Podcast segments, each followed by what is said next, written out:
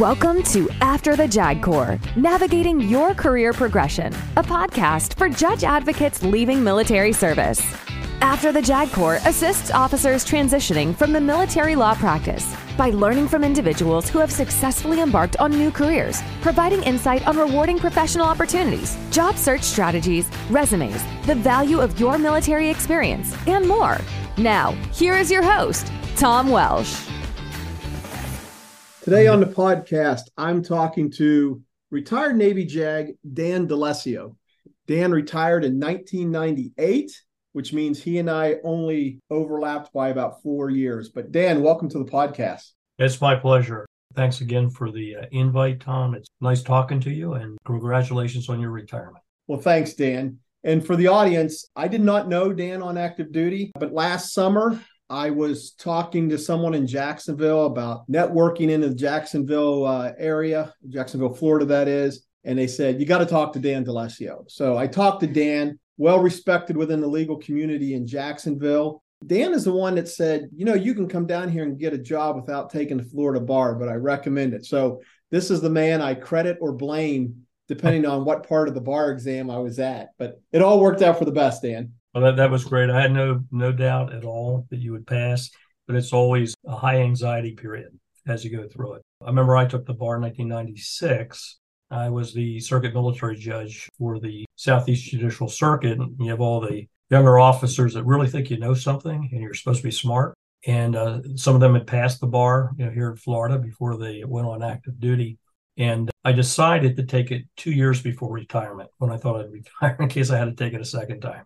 I know the anxiety, no matter you know, what your experience is and how well you did in your first bar exam or in law school. It's a lot of work, and it's really a great relief when you you get that letter that said you passed all three components and you can be admitted. So congratulations, that's a big achievement, Tom, for you. Well, thanks, Dan. So it's 2023.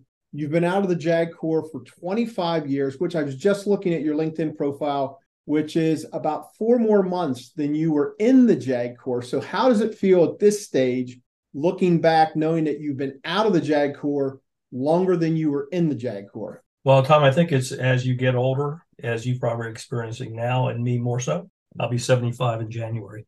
That time just flies.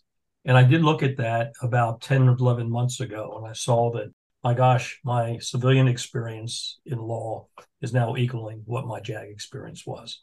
But I would do it all over again if I had a choice of knowing exactly what I know now. I would go through the same process. Uh, getting into the JAG and getting into the Navy was uh, kind of fortuitous on my part. I didn't really plan everything as a youngster in college. And I don't know if you want to go into that, but sure. I was at LaSalle University and I was pre med major. I was expected to be a doctor or dentist. My dad's a dentist. My uh, two, my mother's two brothers, my uncles were doctors, and they were first generation born here Italian Americans, and there was a big push for you know, education. It meant a lot to my grandparents. One was a tailor, and the other two ran restaurants, and they wanted their kids to to achieve. So, uh, being second generation, yeah, I think we're a little spoiled. And when I was at LaSalle, my first year in pre med, I was admitted I had a scholarship, and I didn't let my academics interfere with my social life for about a year and a half. And the uh, chair of the pre med department, Dr. Holroy, was a good friend of my uncle, who's a doctor. And I had a visit with him, or actually, he asked me to visit him and told me I needed to find another major. So I uh, went into psychology, and it just so happened there was a recruiter at, uh, I'm sorry, a friend of my family's was a Navy supply officer in the aviation field at Willow Grove. That was his reserve center. Dan uh, Corey, great man, said, Come on down. Would you? I said, I think I'd like to be a pilot. I'm not sure what got into my head about that. And when I took the uh, test, there were different gradations you had. If you were a sophomore, that's when I took it. You could have you had to have a higher score to be eligible to get screened for flight being a pilot, and a little lower score if you want to be a flight officer. So I took it, and they detected I had some type of special dyslexia, where if you would give me, show me a, a right triangle and turn it, I would think it was an isosceles triangle. It's the way my mind computed base. So now I'm in a big three dimensional, you know, world and they would give you a choices if this gear goes clockwise which direction will the last gear go well obviously low's a chance 50% i scored i think i remember this day 32 percentile right So I thought, well, maybe aviation isn't for me. And the scary thing is I qualified for backseat and had it been a junior, I would have been eligible to at least go to try to make the cut to be a pilot. So I, I kind of felt bad. I really wanted to join. And then there was a recruiter at LaSalle for the ROC program, Surface ROC, and that was Reserve Officer Candidate. That was kind of a special program. It was sort of a stash program. A lot of junior officers, Vietnam was still going on. And they wanted to, to fill the ranks with line officers. So you would join and you'd attach to a reserve unit. Between your junior and senior year, you would go to OCS for 10 weeks. And then when you finished and got your degree, you're eligible to go back to OCS for your next 10 weeks. And I always remember when I finished my first 10, I was so glad to go home, but then I had to sweat the rest of the year and have to go back, you know, and have to do it all over again. Between that time, we got a letter and basically said, you're not going to do your full four years of active duty. But we have these other programs. We have delay in active duty for psychology, masters. You'd have to go to Ames, Iowa, to Iowa State, or law. So I lived about 20 minutes from Villanova out in the Philadelphia area. And Villanova and Temple, I applied. They're the only two I applied to because they would hold your seat if you were pulled up from reserve status to active duty. A lot of the other schools wouldn't do it. You'd have to almost start over.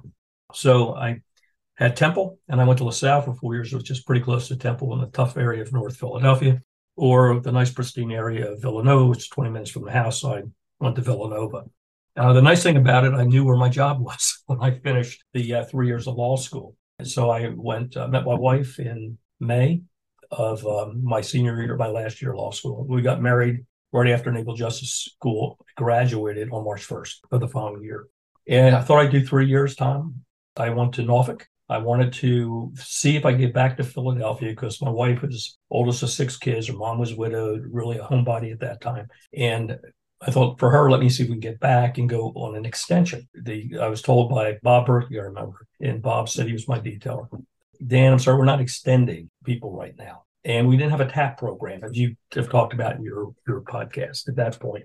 So I was kind of disappointed. But then I got a call and he says, um, We've got a great deal for your career enhancing. How about going to Philadelphia at the Naval Support Activity? By happenstance, there's a fellow, John Ryan, who is a big, tall guy from the Philadelphia Mill, so happened to be TAD to Norfolk. When I came home, and I was like yourself, I was looking for jobs at that time At the Defense Personnel Support Center. My good friend from law school, his dad was a general counsel there, and he was asking me if I'd like to work with them. So um, I'm thinking, I come back and I've got these little yellow notepad stickies on and said, call Bob, call Lieutenant Commander Berkeley, call Commander Berkeley, call Bob. well, at the same time, John sees me, and I hadn't called Bob yet, and he says, Hey, I understand you may be going to Philly to the Naval Support Activity. And John said, they asked me, and I would chain myself to the admiral's ladder and protest if they made me go. And he was getting out; he only reserved. So I called Bob, and he was he was really right. It was kind of career enhancing. Nobody wanted the job. We had 400 people on legal hold status, and then I worked for the um, two hats. I was the uh, command judge advocate for the CO, and I was also the legal advisor to the officer officer in charge of the transit support activity, hmm. which was the basically all the AWOL guys that would yeah. be picked up in any 10 states, they would come to Philly for processing. That let me know that is this the worst I'm going to see? And I saw a lot of happy people in the JAG Corps and other jobs. I kind of like to see what's on the other side. So the, I put in for augmentation, was augmented when I was at the 4th uh, Naval District as the assistant staff advocate. And then one tour led to another, and we liked it, and Denise started liking it. And we came here to Mayport uh, as the uh, CO initially, and then finally as the uh, retired after four years as a circuit military judge. So uh, that's how my career went. I, I, didn't plan a lot. I didn't even plan to be a detailer, to be honest. And I had it was uh, 05 come in the zone for 06. You know, at some point, like probably after the first yeah. year of the next tour, I wanted to go to litigation division. I love love the courtroom. And I remember Rich Stewart said, it looks like a good fix. Then he had to call me and he felt bad. He said, Dan, we kind of have an inside fill from somebody in the uh, Washington area. I said, okay, I totally understand. What do you have left? He said, let me look. And then Joe Scranton had to call at that point. And uh, Joe had took over, I think, from Rich at some point. I said, Joe, what's your job like? And he said, well, I don't, uh, Dan, you know, I hadn't considered you because you'll have to do the captain's board as a recorder. You have to be up for captain. I said, Joe, you have a captain's board to finish this year. How are you going to do that? You're in the same zone. He says, My gosh, I hadn't thought about that. So, uh, what Joe did, he went to the admiral and said, Look, why don't you have Dan do the commander boards? you know, anybody can be a recorder. I mean, you have to be picked and uh, get some, you know, get the lieutenant detailer or lieutenant commander detailer to, to do it. And that's what we did. So that got me to JAG. And one of the reasons I got it, I was told because I didn't ask for it. so that, was, that, sounds about right. Yeah. So, so that, that, that was good. That led me to the CO of Legal Service Office in Mayport and then to the judiciary. I'd been on the bench before in Tidewater. So, so you only did like four or five years in Mayport before you retired?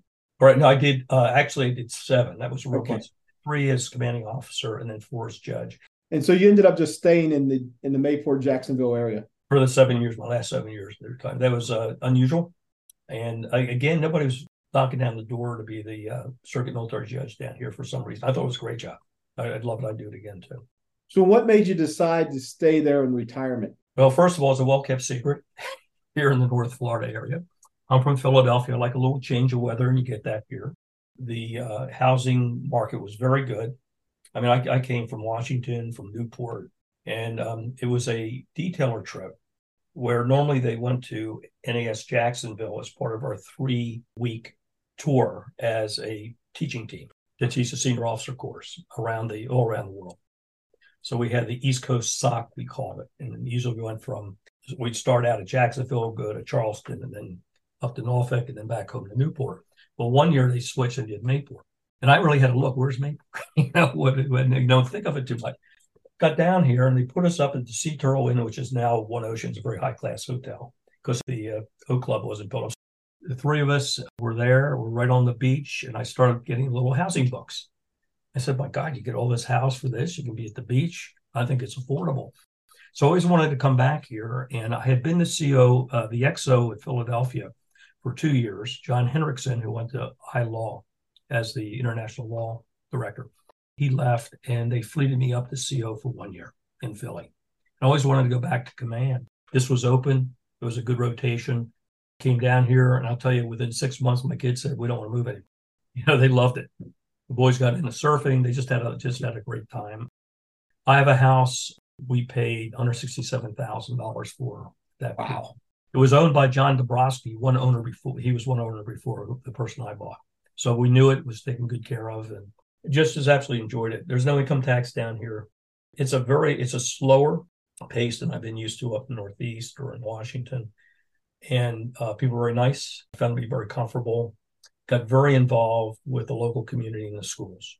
So it really started putting down tethers, which became roots, you know, after a while. Yeah. And you've been to Whitey's Fish Camp, I'm sure. Yeah, my secretary, um, Kathy Cooner, said we I had to go there and uh, been to Whitey, been all the, the, the, local places that you can imagine. And uh, in fact, the first day we were down here, we uh, I had didn't have to report till Monday, and a Saturday went to SeaWorld. Come out of our car, I don't know where they picked this, but the uh, reporter was doing a, a report on why people come to SeaWorld, and they interviewed me. Wow. so it was a, so I said maybe that that was um, you know uh, kind of portending what happened. You know, now, Dan, it's been a while, but when you left active service, how did you focus? How did you approach your job search there in Jacksonville area?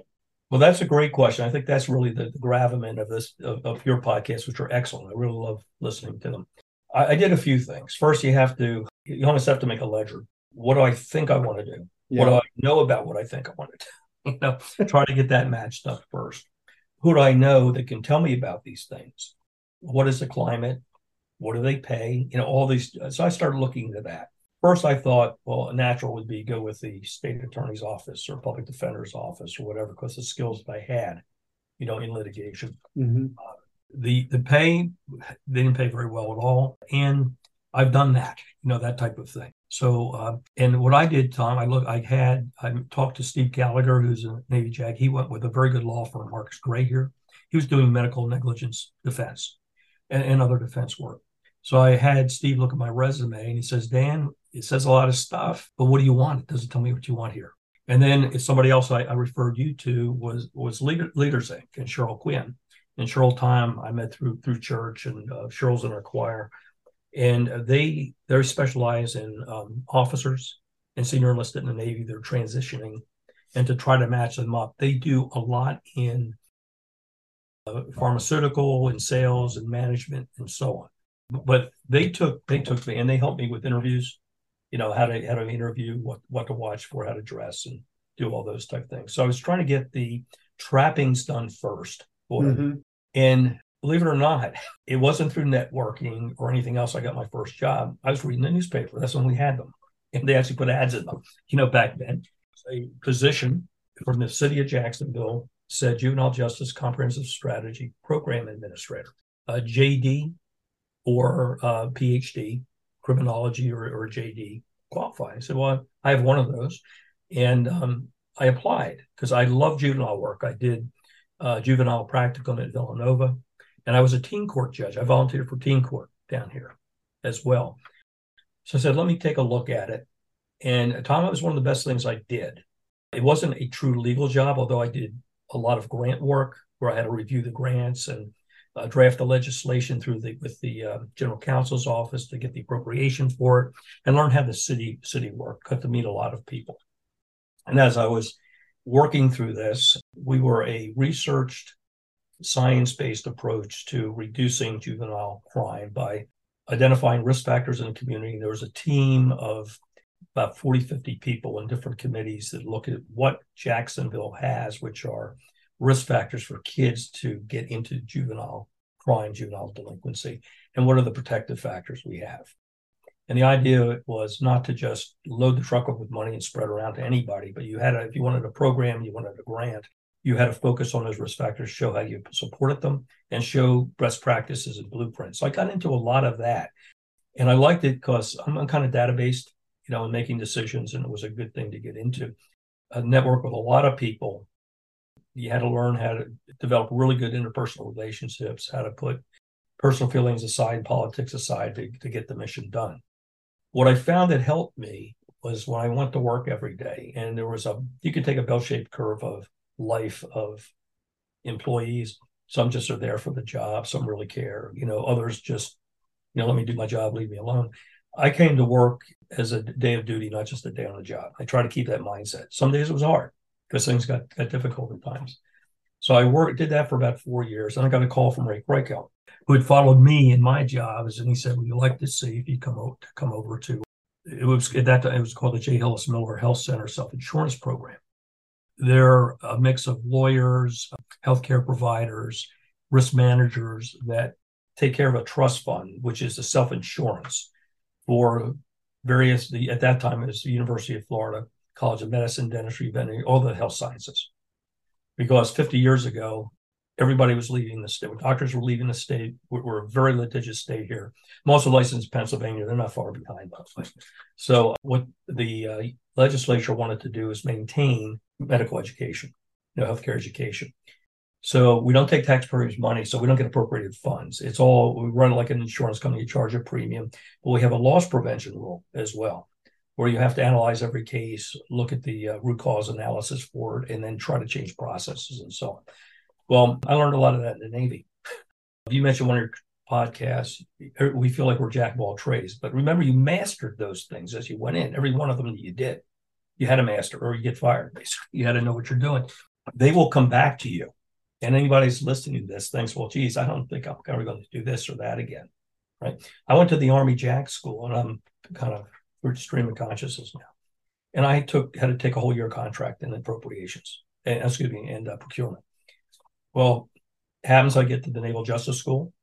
After that, the building's almost burnt down, so we got a new jail. I was the contract person for it. The um, contractor didn't do very well, and we built a case. We thought they should have been decertified. I believe they were afterwards, you know, for that. But I could have gotten a lot of trouble had I not known things like apparent authority that you could really mess up a contract and have overruns by what you do by not knowing it. When I got to the city of Jacksonville and I applied, I was kind of an outsider. A lot of insiders to the Department of Juvenile Justice over there. But my boss, who was key in hiring, was the basically the champion, as they call it, when we were going for the Sterling Award for the city of Jacksonville, it was a quality management award. And I taught, I was one of the quality uh, TQL instructors with the Navy. And when I mentioned that, I could see her saying, yes, because she had a big burden. So I fit in very, very nicely there. That's something we had to do. You mastered it right at that point. I may have been a jack of all trades when I got here, but that was one mastered event that I could apply directly, which really helped me, and I had a lot of creds, credibility when you when you do that. So you, have been with the the J Hills Hillis Miller Center for for a long time now, right? Right, and just like the Navy, every couple of years we do something different. The way this program has developed, you had it established for uh, where one staff was running the program for both the University of Florida and University of South Florida. They both had medical schools at that time. There was a proliferation of medical schools here over the last 15 years. So now you have Florida State, Florida International, Florida Atlantic University, and University of Central Florida, and UF. So we do five of them. We are the J. Hillis Miller Health Center, University of Florida, but we are the third party administrator, for lack of a better term. We do the staffing for all the others. So that role changed. So I started out as claims examiner with, with Ray. Ray was the associate director. Then I became the associate director for claims litigation. And then we found out as we went along that the hospitals that we use, well, a lot of them were paying outside counsel for their slip and fall cases, their you know non-patient liability, uh, non-patient uh, general liability cases, a fortune. And one of the council members from our council, the self-insurance program, was sent over, became the CEO of Shands, which was the now we call it University of Florida Health, which is the teaching hospital in Jacksonville. The one in Gainesville is now called UF Health Shands Jackson Shands uh, Hospital. So we have two big teaching hospitals, and Russ Armistead, who's CEO, says, "Hey, you got lawyers here. Why can't they do this?" Right? I've been in the courtroom a lot when I was in, you know, in the Navy, my early years. As a judge, I observed everything in the courtroom you just about think of, you know, from the criminal aspect. But I, when I was at Villanova, I did the law practice. In my third year, we were allowed to practice under supervision and so on. And we did consumer defense, consumer liability defense, and other things. So I said, we'd like to do that. And there was two of us that an inkling to go back in the courtroom. So we did. And we established a litigation division now, which has grown. So I'm in that. And then when I was thinking of retiring, uh, Randy Jenkins said to me, he said, uh, you're not retiring now, are you? And I said, I don't have my wife watches five kids. I'll be sitting there watching her, watching them five days a week. So uh, she's watching all the grandkids while their parents work. I said, no, I really like to, but uh, he says, well, I'd like to have you get more in the corporate counsel role. Okay. So here I took all that contract work in the Army JAG school. Yeah. A lot of transaction. I'm still in the courtroom. I'm doing transactional work. And the nice thing about it, as of July 1st, I'm working four days a week. Same pay, just less hour, you know, less, uh, I'm, I'm a 0.8 FTE instead of a full time FTE. Sure. So I get Fridays off and it's, uh, so life is good. so you were referring to it earlier that Jacksonville is a is a well kept secret. It's a Navy town. So how is the Navy JAG fraternity in Jacksonville? I mean, I got exposed to a little bit of that when I was put in mm-hmm. touch with you. I got talked to Dan Bean.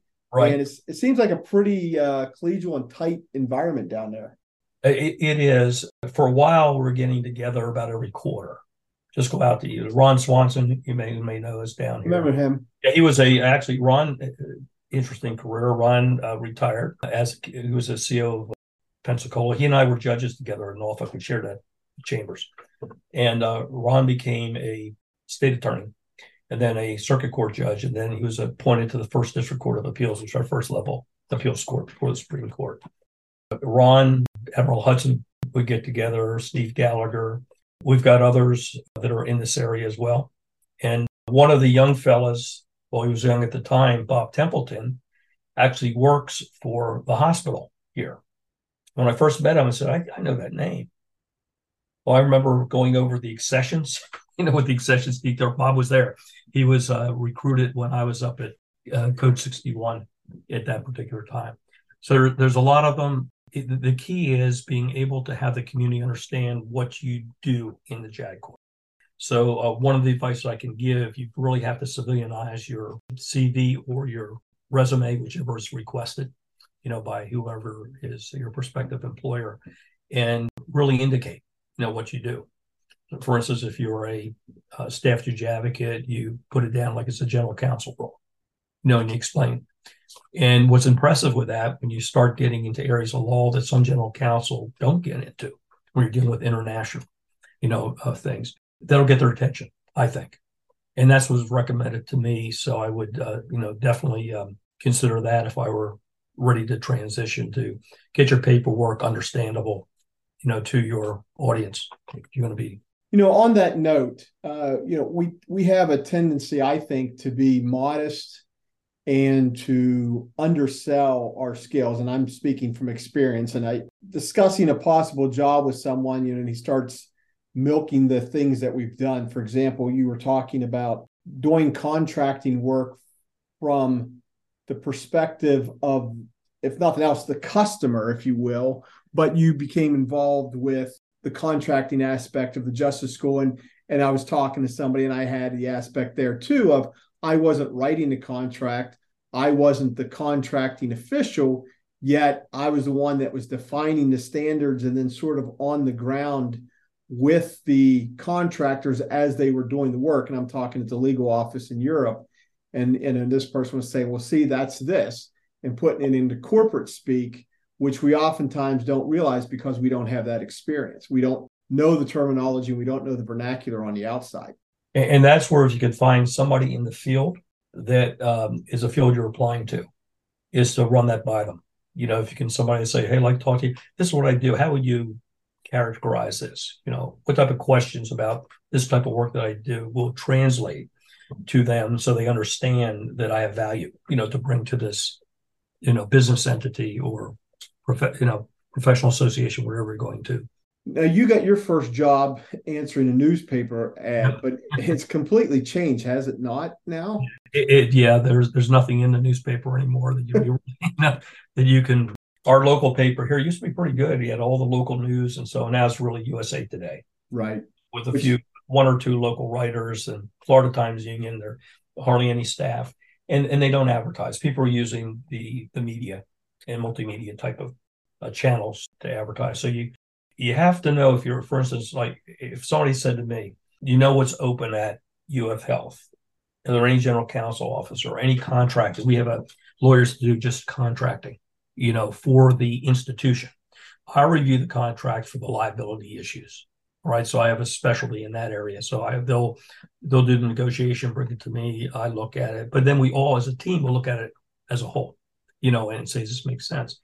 Well, I would say, you know, we have a website and you can go on it and it's going to list you the jobs. And here's how you would, you know, here it has search. If you go up to look for the particular type of position you want, you can do it like Google it or, um, you know, uh, go to Indeed or go to some of the other services out there. Uh, the other thing you have to keep keep an eye on is how things change with resumes and whether um, you have to do everything online. So, for instance, for a UF, you actually have to put your application online, right? Yeah. And then they'll want you to tag your resume, you know, to it and, and, and put it up there. And then that's going to be screened in a certain way. And it may get kicked out right away because you didn't read, which is another thing, the salient characteristics requirements. You didn't have the education level, whatever. And a lot of people make a mistake with that. We get them, we hire people, and it'll go to HR, look at it, and they'll separate the ones that just don't qualify. Because if they take them in and they'll take everybody that doesn't qualify, you have a problem. So they're going to put them out. So you got to be careful. And I, I say, look at the characteristic or the requirements, the criteria, make sure you qualify and emphasize that, you know, when you when you put it in. But there are touches the old fashioned way, I think, that help. Like after you do have an interview, I always send, you know, uh, just I didn't send an email. Okay. I sent an email. I said it was enjoyable meeting you. Thank you.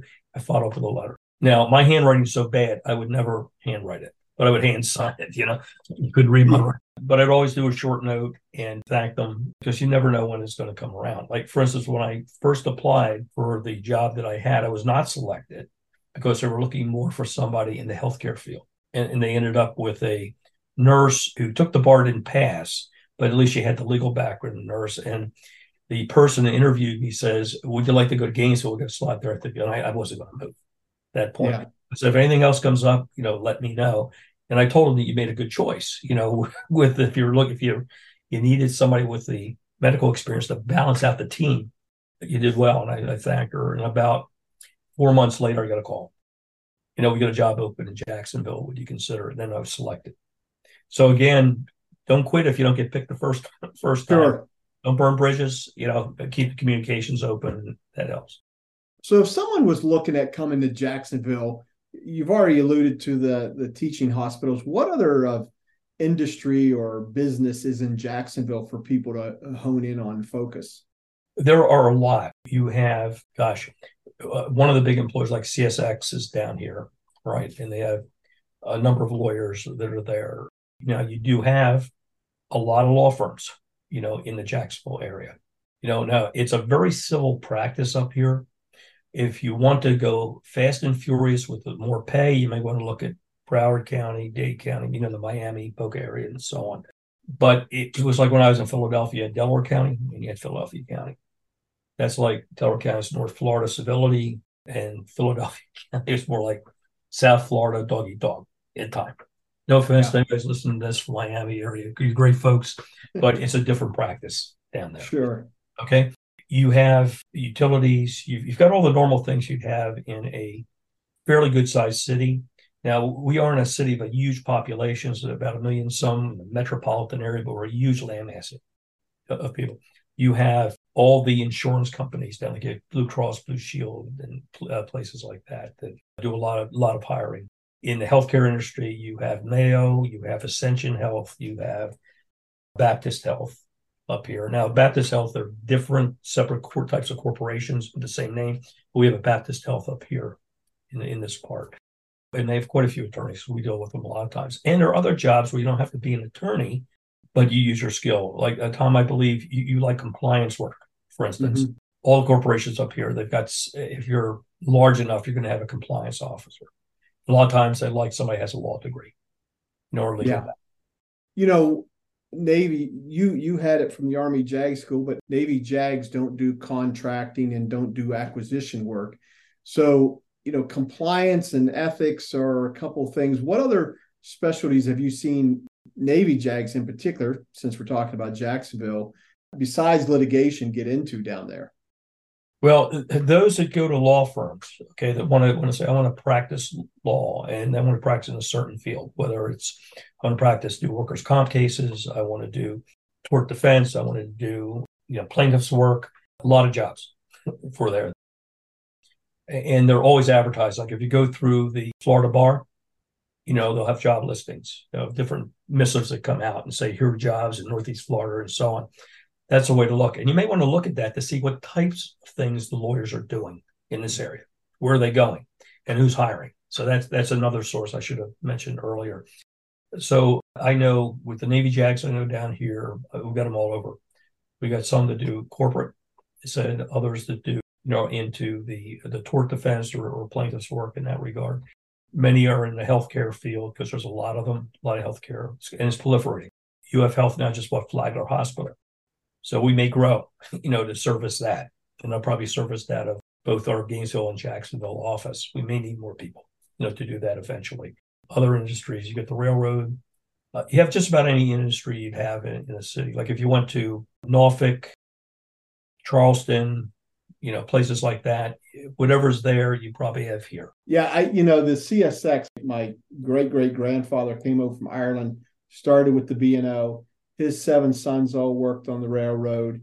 Their sons worked on the railroad, and then some of their sons, including my father, worked on the railroad.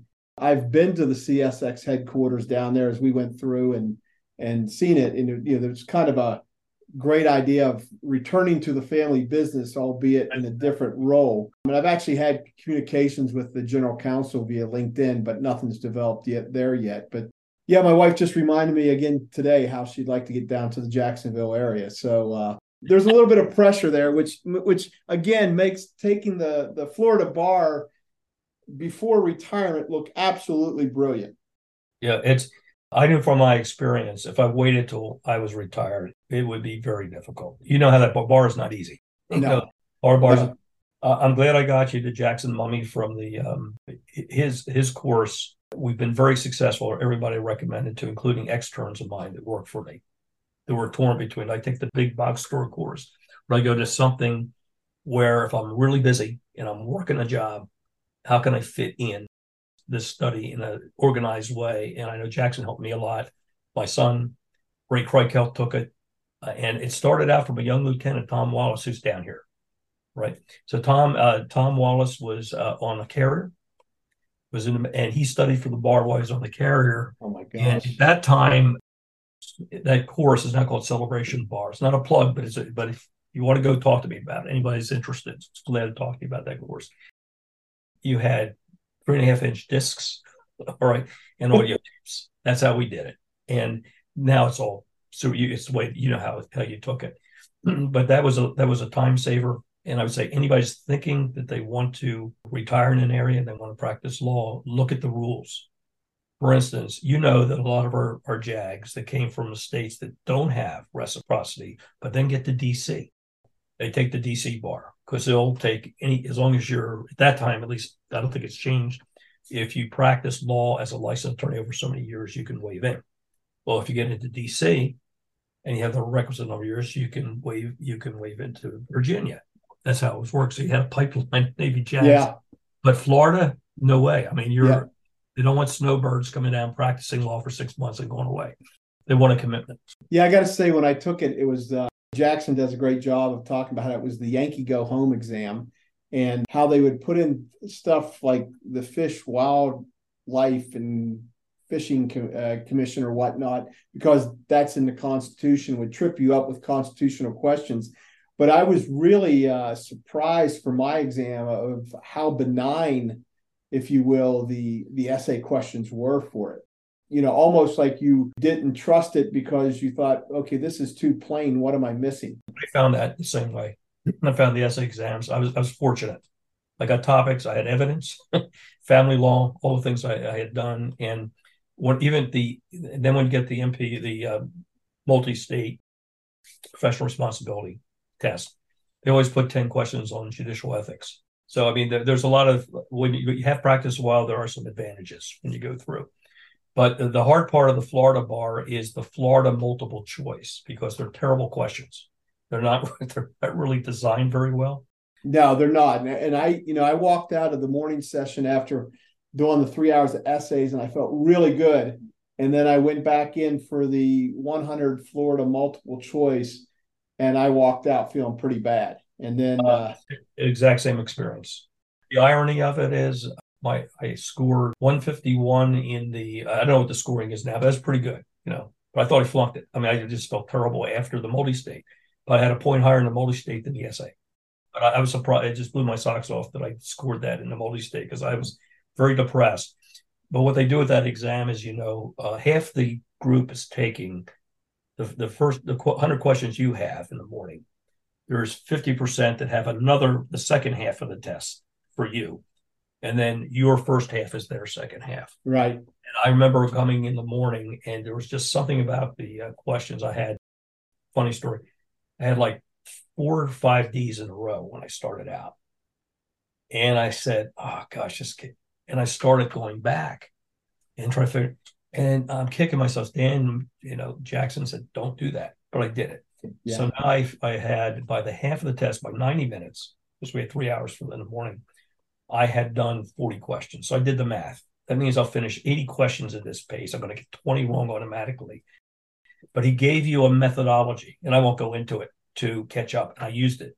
I said, I'm going to put blind faith. I paid for this course. I'm going to listen to what they said. And it got me through it. Now, in the second half, it had all things I was familiar with, you know, so it was a, it was a different, a different experience. But I still went home. I was a Yankee Clipper and I was going to check out the next day. And I thought, I'll go down, spend a couple hours at the beach, and drive nice leisurely, leisurely drive home. I felt so bad. Four in the morning, I got up. I said, "Hell with it! I'm going to go back home." so I packed up with them, feeling miserable the whole way. So, uh, but it's it's it's. I'm sure you had some pangs as as you went through it as well. I did, but I went out, uh, got out of the uh, the convention hall there, and there's a little beachside bar, and I had a couple mai tais there, and then I I jumped in the Uber, and let's just say I didn't pass the bar at the airport, and so those are the only bars I didn't pass, fortunately. No, that was great advice, and uh, you know I do have faith that everybody ends up somewhere. You know, you're an example where you did a job for four years. It doesn't have to be the last job that you hold. And I think that is a mental leap that we all have to make coming out of the service where you signed up for the long haul and it's not easy to get out. But the idea of if you don't want to stick with a job that you don't have to. So I think that's going to be a, an interesting mind switch here. And in my situation, there's a little bit of a, a, slant to it that it was grant funded. You know, at the time, it wasn't. I was not a, a city employee. I, you get paid by the city, but it was through the a block grant for the Juvenile Justice Comprehensive Strategy, right? So I knew four or five years. I could have gone longer, but I told my boss, I said, look, I really want to get back to real legal practice about four years, but I really want to work with you for the Sterling Award. I really want to do something good, you know, be part of the good that was being done in the city. You know, like we we established truancy programs with truancy centers we had to run. And when you see results that when you did that after two years, daytime burglaries during school years went down 35%. Jacksonville. So we're picking kids up. I bazillion stories I won't won't tell you it was a uh, picked up about 5,000 kids a year, but the recidivism rate was only about 3% for the uh, kids leaving school again. Wow. And, you know, we, and then we had a, the schools weren't doing their part. They weren't taking roll. They take roll in the first class. Well, kids being kids. Okay, boom, I'm out. And over at Fletcher High School, which is down here at the beach, and the beaches was a was a problem with truancy at that point. Uh, skipping, the kids set up their own lounges underneath the the stands you know, and they just chill out there for the you know for the day. They go home, or the uh, seniors could get off campus, get lunch. They won't come back, but they're already checked in. So that also, you know, there's a lot of processes that were corrected. So for those four years, we saw some good results, and I felt good about that. But I wanted to go go back. I did put my hat into the ring for a judiciary position, you know, for county court judge that came up. Mm-hmm. Uh, but that was kind of a rude awakening that I followed the rules you know, the, what he said. So I didn't get outside, ask people to call in or call people, whatever. But apparently people were doing that, you know, and I didn't know everybody. So in that arena, it was tough to communicate what you did, you know, that would relate to what the bar expected you to do as a judge. I would say that I, I guess about a third were plaintiffs' lawyers, a third were defense, some public defenders, some um, state attorneys, they'll mix on the judicial nominating committee, and they would nominate so many words uh, names up to the to the governor for selection. And when I went through that process, I didn't know anybody, but I was the only person who was a judge and had done any magic because we had military magistrates too. We did all the, you know, the probable cause hearings for continuation of confinement and all that. So there was nobody in the group that had ever been in the judiciary that was in the group going up, but it didn't mean a lot. And you're only there for about a half an hour to try to convey how you can translate and be somebody like. Plus, they didn't know you. And here, Jacksonville, I said, is very collegial, but everybody knows everybody. I'm an outsider. It's a real tough haul. But the irony was, I didn't get the job, but I'm making a lot more than I would have had I done. Then my wife says, "Well, you've done that already." But you take that. I, you know, it's disappointed a little bit, but you you move on. And I knew I was going to be leaving the city, so I started branching out for for other things at the time. Well, Dan, you're the great hope down there for us. And, you know, I know things are going to work out ultimately, but I wanted to give you, you know, an opportunity if you had any parting wisdom before we sign off here. Yeah, I, I think I said one thing before uh, when you approach your next journey, you know, into the world of employment, treat it as a you're coming to work as a day of duty. People appreciate that. You know, you you really have some loyalty. Sometimes it's tough, and you're you're not going to have, and also be aware that your rank and the way you're addressed in the military is not going to be the same way you're going to be addressed here. They're going to want to call you by first name, which is fine. To me, I get over that very, very easily. You've been called captain, skipper, sir, all, all that. Yeah. The second thing is that I found very helpful. Look at your age. So I was below 50. I was 49 when I retired from the Navy. Oh, wow what I took from it, I thought to myself, I'm going to be working for people maybe 20 years younger than me, right? How do you do it? And I thought one of the experience of the Navy is when I was at JO, you know, who are our senior enlisted? They're 40s, some yeah. And I really went back and I said, well, how would you know Senior Chief Abrenica do this, or how would Master Chief Critch do this? You know, how would they approach it? If here's a younger guy and say I made a mistake, you know, are they going to laugh behind the officer's back, or are they going to you know, the good ones gently tell you, well, you know, let me tell you what I what I had learned on another in another case. Here's how somebody handled it. So I would approach it that way: that you are now not the JO in charge. The JO in charge is going to be your boss, and look at yourself as the, senior chief. Unless you're put up in a high and mighty position, you're probably going to work for younger people. Yeah, it's a it's an experience I had today. I interviewed with three people, clearly younger than me. It was a, a government job. I told you before, but they clearly did not have military experience. And I think one of the first questions they asked me was, Hey, you noticed you had a lot of supervisory time and leadership time, but this is a job that doesn't, it's not a supervisory position. How do you feel about that? And that was one question. Told him honestly, I got, a buddy who's a supervisory IT out in uh, out in California at the VA, and his white hair has gone gray now from that stuff. But um, you know, the somebody else said of being humble of you know you're the you're the new guy on the tote and i conveyed that because i mean i don't know where it's going to go but to tell them hey you know i'm eager and i understand i'm the new guy and i don't know what i don't know i try to convey that and these are things that you just reinforced with what you said but of other people have said and i think there's something to be to be gained by putting that out in the open when you're interviewing. Yeah absolutely and address it.